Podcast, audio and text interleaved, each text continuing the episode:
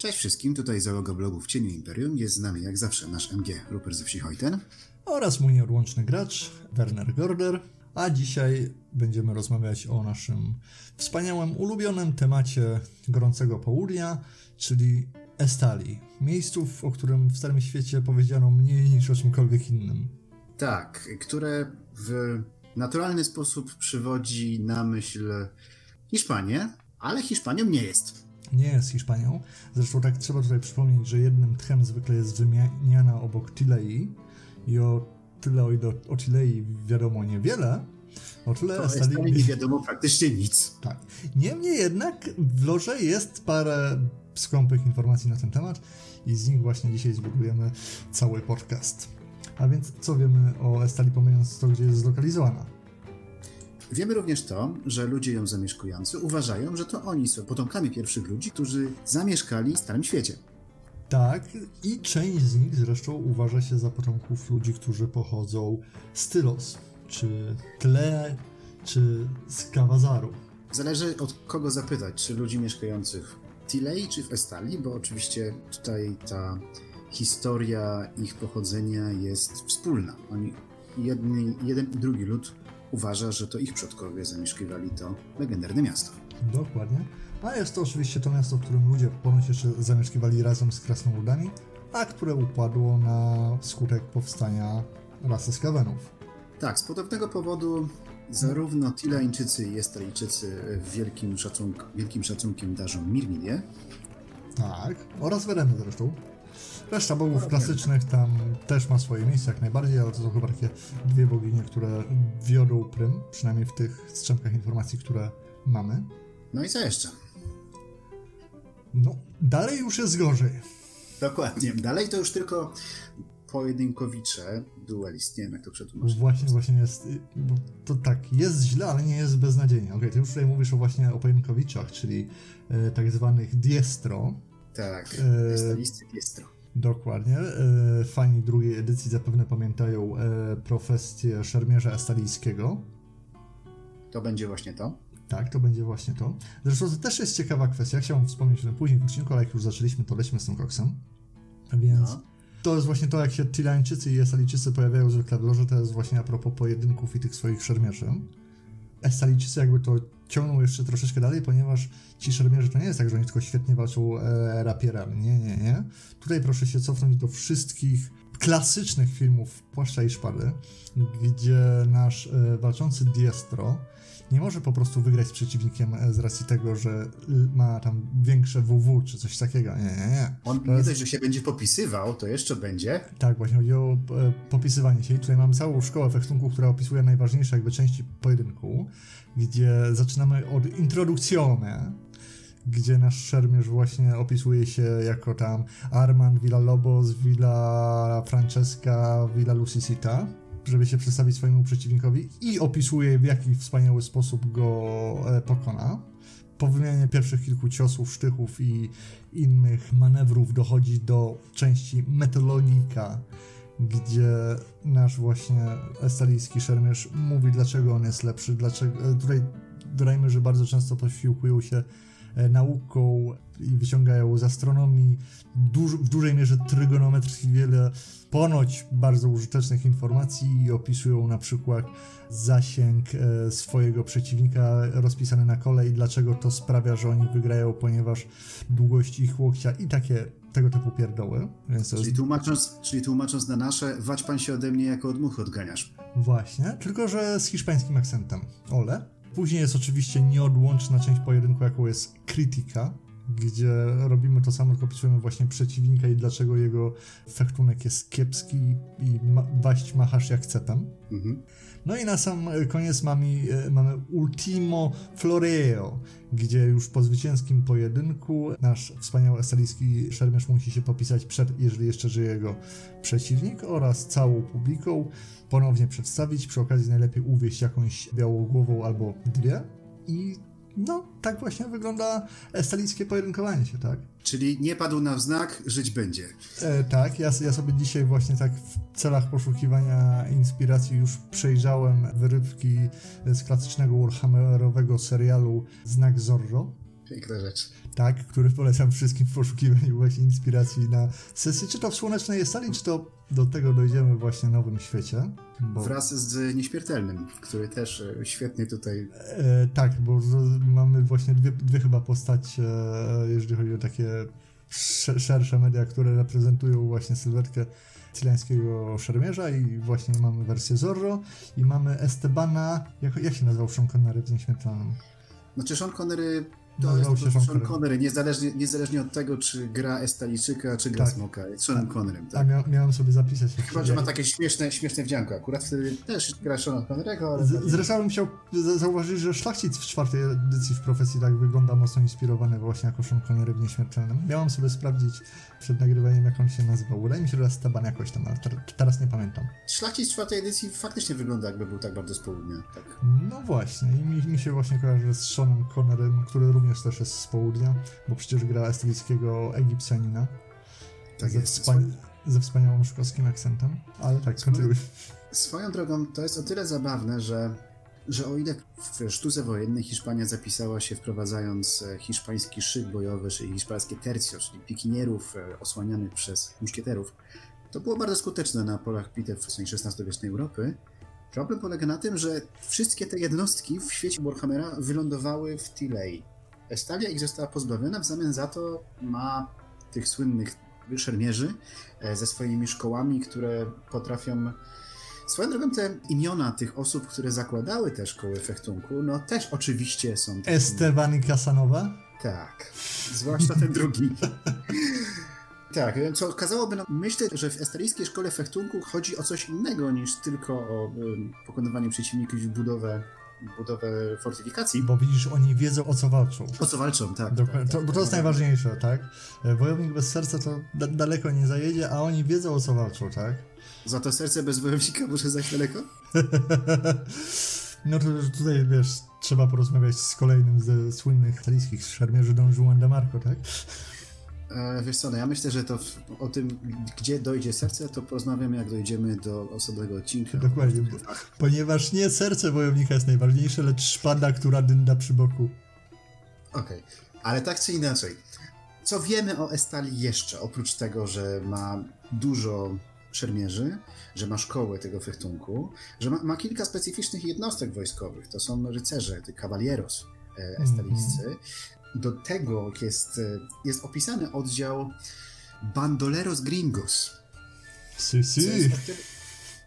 Tak. Bandoleros Gringos, czyli jednostka, no. Mm, strzelecka. Była to jednostka strzelecka, to dodatkowo wskazuje na kolejne źródło inspiracji, którym kierowało się tutaj Genizoruszko, tworząc Estalię. Spaghetti e, western. Spaghetti western to raz, a dwa generalnie Meksyk.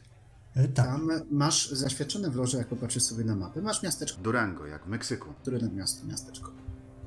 Osadę, skupisko ludzkie. Trudno powiedzieć, jeśli nie masz skali. Jeżeli, jeżeli o całej krainie wiesz tylko tyle, że są tam dwa duże miasta w miarę. Jedno to jest Magritte, a drugie to jest Bilbao. Jedna Bilbao oczywiście nawiązuje tutaj do...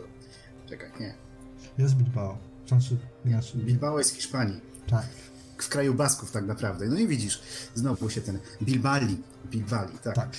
E, masz rzeki, które nawiązują do tego, co jest tak naprawdę na Półwyspie Iberyjskim. Wiesz, masz rzekę Tagos, czyli obviously nawiązanie do Tagu i tak dalej. To wszystko mocno do tego nawiązuje, ale nie tylko. To nie jest taka Hiszpania, jaką znamy tak naprawdę z powiedzmy XVI wieku, to jest taka Hiszpania, która byłaby, no jakby nigdy nie stała się Hiszpanią, którą była tak naprawdę. To jest Hiszpania przed, e, może tak. i po zjednoczeniu, ale przed y, budową potęgi swojej morskiej, kolonialnej. To, no właśnie, no bardziej, że nie zapominajmy, że siłą rzeczy w dużej mierze też jest wchłaniana tutaj Portugalia, tak jakby z rozpędu nawet nie wspomniana prawdopodobnie za bardzo.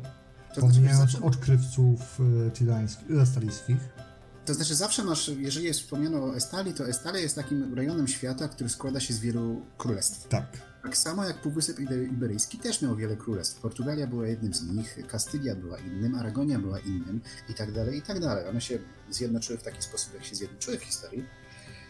Tak samo jak oczywistym nawiązaniem do, do historii Półwyspu Iberyjskiego jest ten słynny najazd arabijski. Tylko, że różnica między tym, co jest w Warhammerze, a tym, co było w rzeczywistości, jest taka, że o ile najazd Umajadów był w 711 roku naszej historii, to rekonkwista skończyła się w roku 1492.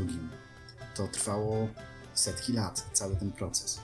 Ta kultura się połączyła. Ta kultura arabska w loże Warhammera nie jest w żaden arabijska właściwie, nie jest w żaden sposób powiedziane o tym, że faktycznie przeniknęła tą Estalię. W zamian za to masz opisane te wszystkie okrucieństwa, które tam wojska Czarnego Wezyra dopuściły się w Magnicie, powstanie rycerzy. Znaczy, tak, ale tu jest jedna rzecz. Po pierwsze, no, hmm? ten lore tidański, e, cały czas teraz to mieszam, e, jest naprawdę bardzo skąpy i tu trzeba, wiesz, po, po okruchach informacji, o ile rzeczywiście nie jest wprost napisane o jakby tym, że kultura właśnie południa arabijska przymknęła do Estalii, o tyle jest napisane, że Estalijczycy mają potężną flotą i właśnie handel z Arabią i we wszystkich tych rejonach fitnie, więc skoro są utrzymywane naprawdę takie poważne stosunki handlowe, to z tego można wyciągnąć, że właśnie różnych naleciałości kulturowych stamtąd przy okazji również sporo e, przywozi, tak? Tak, ale wiesz, jednak trochę inne masz naleciałości kulturowe, inny jest ich charakter w momencie, gdy przez 700 lat ta kultura dominuje na twoim terenie, a potem jest wypierana i w jakiś tam sposób, a inny, jeśli po prostu masz z nimi bliskie związki handlowe. Tak, to Inaczej prawda. to wygląda. Ale tu właśnie też nam w kwestii rozmowy o Esali, właśnie, bo tak zaznaczyliśmy, to rzeczywiście jest miejsce, w którym na dobrą sprawę działy się krucjaty w świecie Warhammera. Tam się zaczęły, tak. Tak, ale chyba większość nawet tam trwała tak naprawdę, no bo z racji tego, że nie mamy tutaj odpowiednika Ziemi Świętej, nic takiego, a Arabia to jest Land of the Dead, w sensie... No nie do końca.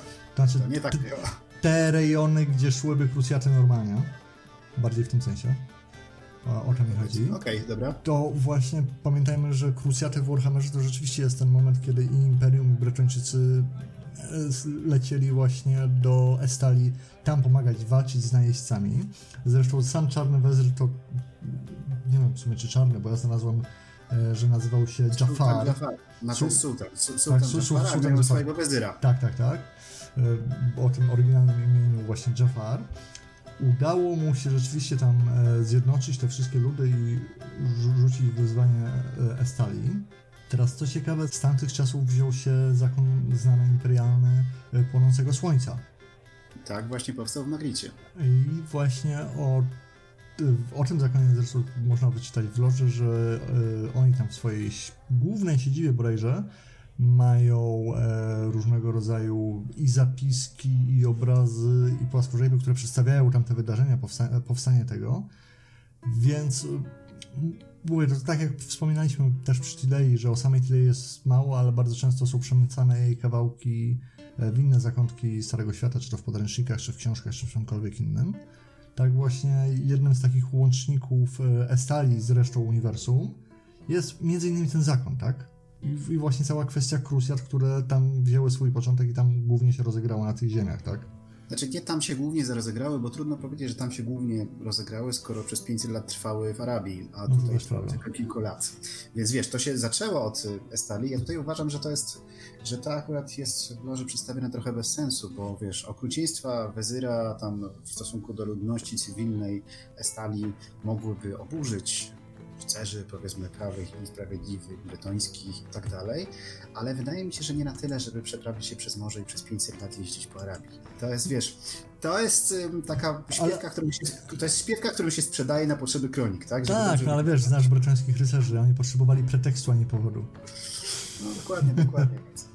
Więc tutaj jest coś pod spodem. Swoją drogą trochę bardziej rozwija to, to nie jest oficjalne, mhm Pamiętasz tą serię nieoficjalnych armibooków do WFP? Tak. Tam zostało to rozwinięte, że te krucjaty i wojny pomiędzy Estalią a Arabią trwały dłużej, w taki sposób, żeby to bardziej przypominało to, co było w historii naszej, że ten okres tego, jak Arabijczycy zamieszkiwali Półwysep Estalijski przeciąga się w tamtej wersji historii na kilkaset lat. Są takie miejsca, gdzie faktycznie to się miało tak przeplatać i tak dalej, ale to nie jest oficjalne. Oficjalnie, no, walczą z tym wezyrem, wezym przegrywa, Magritę się udaje odbić, powstaje zakon i tak dalej, i tak dalej, a potem rzucają się przez morze, prawie jak Czarnecki, żeby pokonać złych, niedobrych Arabijczyków. No tak, to jest. Ta, ta wersja nieoficjalna wydaje mi się trochę bardziej sensowna, natomiast, natomiast no, ona jest całkowicie nieoficjalna. No, póki co zobaczymy, jak to się będzie rozwijało dalej, bo może, może kiedyś się doczekamy właśnie na więcej informacji o loże Warhammera, który nie tyczy się tylko Imperium. Z drugiej strony, może dobrze, że GW się za to nie bierze, przynajmniej nic nie psuje. Znaczy, no. ale żyjemy, zobaczymy, jak ale, będzie wyglądał The World That Was. Także dokładnie, ale to nie jest wszystko, ponieważ jest jeszcze jedno ważne wydarzenie w dziejach Estalia. Jest to wydarzenie tak ważne, że ciężko o nim cokolwiek znaleźć. I jest to wojna krwi.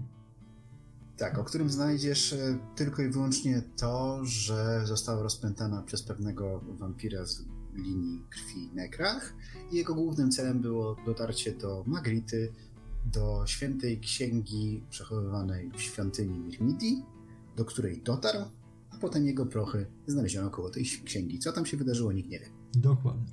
I to był rok 1750.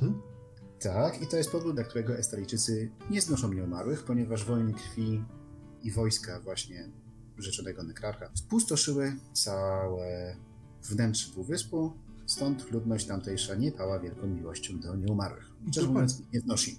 To prawda, no ale nie tylko oni. Z drugiej strony niewątpliwy plus mieszkania w Stali, pomijając klimat, choć trochę suchy, jest taki, że właśnie pomijając okazjonalne najazdy nieumarłych, ewentualnie Arabijczyków, to jeszcze trzeba się martwić o skawenę, a poza tym to w miarę luźno.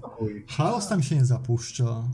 Oficjalnie. Oficjalnie. No, z drugiej strony linia brzegowa jest długa, więc najazdy i z Norski, i z, choćby z Nagarod. E, do tego oczywiście konkurencja z wysokimi elfami o panowanie na morzach i oceanach. Dodałbym jeszcze arabijskich korsarzy i piratów Sartosy. I piratów Sartosy, tak. E, zresztą zaraz obok mamy tilańskie e, Tobaro, które gdyby mieć wystarczająco dużo siły, można byłoby jakby wsiągnąć swoją strefę pływów, ale to wszystko... Znaczy właśnie to jest tak, że tak naprawdę Estalia jest takim rozwinięciem Tilei na zasadzie państw miast i tylko mniej jeszcze o tym wszystkim wiemy niż właśnie o wspomnianej Tilei. Ja mam, te, ja mam też wrażenie, że jest rozwinięciem, ma być takim właśnie wzorowana trochę na Włoszech, na Hiszpanii, przepraszam, ale dużo biedniejszym. Bo spójrz, mm, jeżeli popatrzymy na te góry, które tam się, które tam są w środku, prawda, to w innych częściach świata, tam gdzie są jakieś bogactwa mineralne, dotarły krasnoludy. Mhm. Tam nie ma zaznaczonej ani jednej twierdzy krasnoludzkiej, która by to w jakiś konkretny sposób wydobywała, więc e, wy, wydawać by się mogło, że te bogactwa mineralne znajdujące się w górach no, są dość ubogie. Mamy tam wzgórza, mamy tam trochę lasów, mamy duże przestrzenie, ale słabo zaludnione.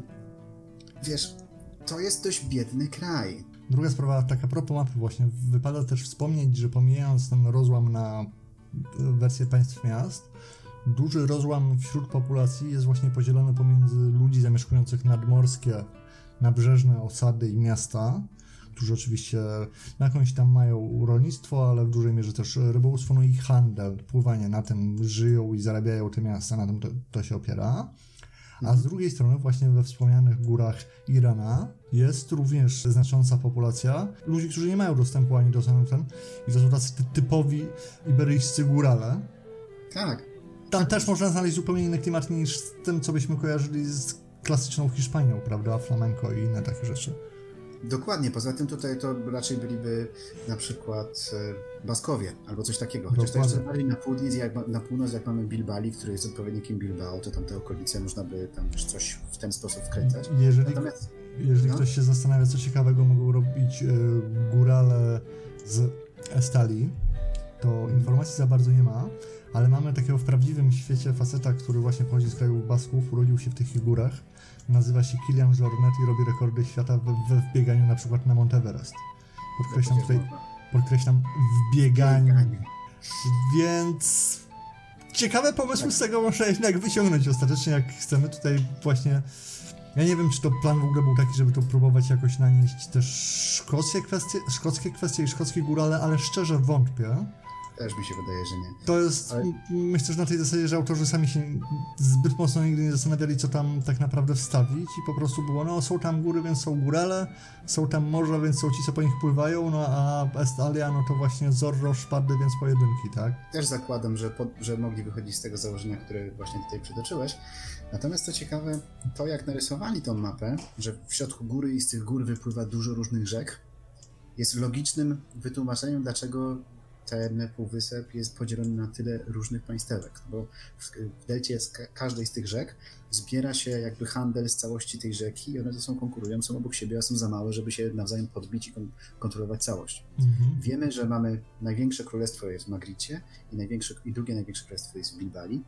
Bilbali jest swoją drogą chyba jedynym miastem, znaczy Magrita też jest troszeczkę opisana, ale Bilbali jest troszeczkę lepiej opisane, bo ma opisane, że jest dookoła są klify, tam jest port w takiej zatoczce, na środku zatoczki jest wyspa, na wyspie jest e, wieża z takim dzwonem, po którym się rozpoznają, żeby tam e, w burzy, żeby szukać tego miejsca, żeby tam zacumować. I wiesz, poza tym nie masz opisanych nawet nazw tych królestw. Nie masz żadnego króla wymienionego tak naprawdę. Wiemy, że na przykład jeden z władców zbudował w jednej z dolin górskich Dolinę Wiatraków. To jest oczywiste nawiązanie do pewnego błędnego rycerza z La Manczy, który z wiatrakami walczył. Te wiatraki mu tam nie wypaliły i teraz skaweni coś z tymi wiatrakami kombinują, ale nie wiadomo co. To jest koniec flafu. Znaczy, bo jest jedna rzecz, o której tak cały czas się ocieramy o ten temat, ale właśnie a propos odkrywców i tak dalej, to i Zorro, no to Nowy Świat, Santa Margherita, uważana za chyba największą tak naprawdę kolonię, największą, największe miasto w Nowym Świecie ludzkie Tak, estalijskie. I właśnie jest estalijskie, więc tutaj tak jak wspominaliśmy właśnie przy tej idei, estalijczycy jako odkrywcy, jako ludzie na, nauki i sztuki, którzy pływają, którzy starają się zdobyć ten świat, pokazać ten świat, opisać ten świat, to jest powiedzmy to jak najłatwiej wrzucić to na własne sesje, jak wciągnąć, czy dać jakiś akcent o tym. W samym flafie też znajdziemy, że właśnie ci już wspomnieni szermierze estalijczycy często wyruszają na północ i na wschód do mroźnego imperium, żeby się sprawdzić tam, gdzie są te słynne armie chaosu, czy co tam jest. Ale tak, no, jeżeli chodzi o flaw estalijski, to chyba wyczerpaliśmy już wszystko, co było i to tak mo- mocno dodając od siebie. Ja jeszcze tak swoją drogą chciałem dodać, tak jak rozmawialiśmy właśnie o inspiracjach i o Seanie Connerem i o Zorro, to wiecie, większość tego flafu e, estalijskiego jest prawdopodobnie starsza od nas, co oznacza, że autorzy, kiedy go pisali, nie mogli się posiłkować takimi wielkimi dziełami kultury światowej, jak na przykład film Desperado Roberta Rodrigueza. To prawda. Więc, a ja myślę, że to jest świetna sesja do Warhammera, która czeka na to, żeby ją wykorzystać tak naprawdę, tylko przedstawiona w niepełny sposób póki co. Och jo. tak. E, kolejny, kolejny kamyczek do mojej tezy, że Estalia tak naprawdę bardziej przypomina Meksyk niż Hiszpanię. Bo słuchaj, co wiemy jeszcze o niej? Wiemy, że oprócz tego, że są królestwa, że są podzielone, to że wiemy, że tam jest szlachta. Szlachta bardzo dumna, więc e, można z tego wyciągnąć wniosek, że skoro szlachta jest, pokazuje się jako tych caballeros, to mają pieniądze na to, więc muszą mieć majątki ziemskie, więc muszą na nich pracować jacyś chłopi.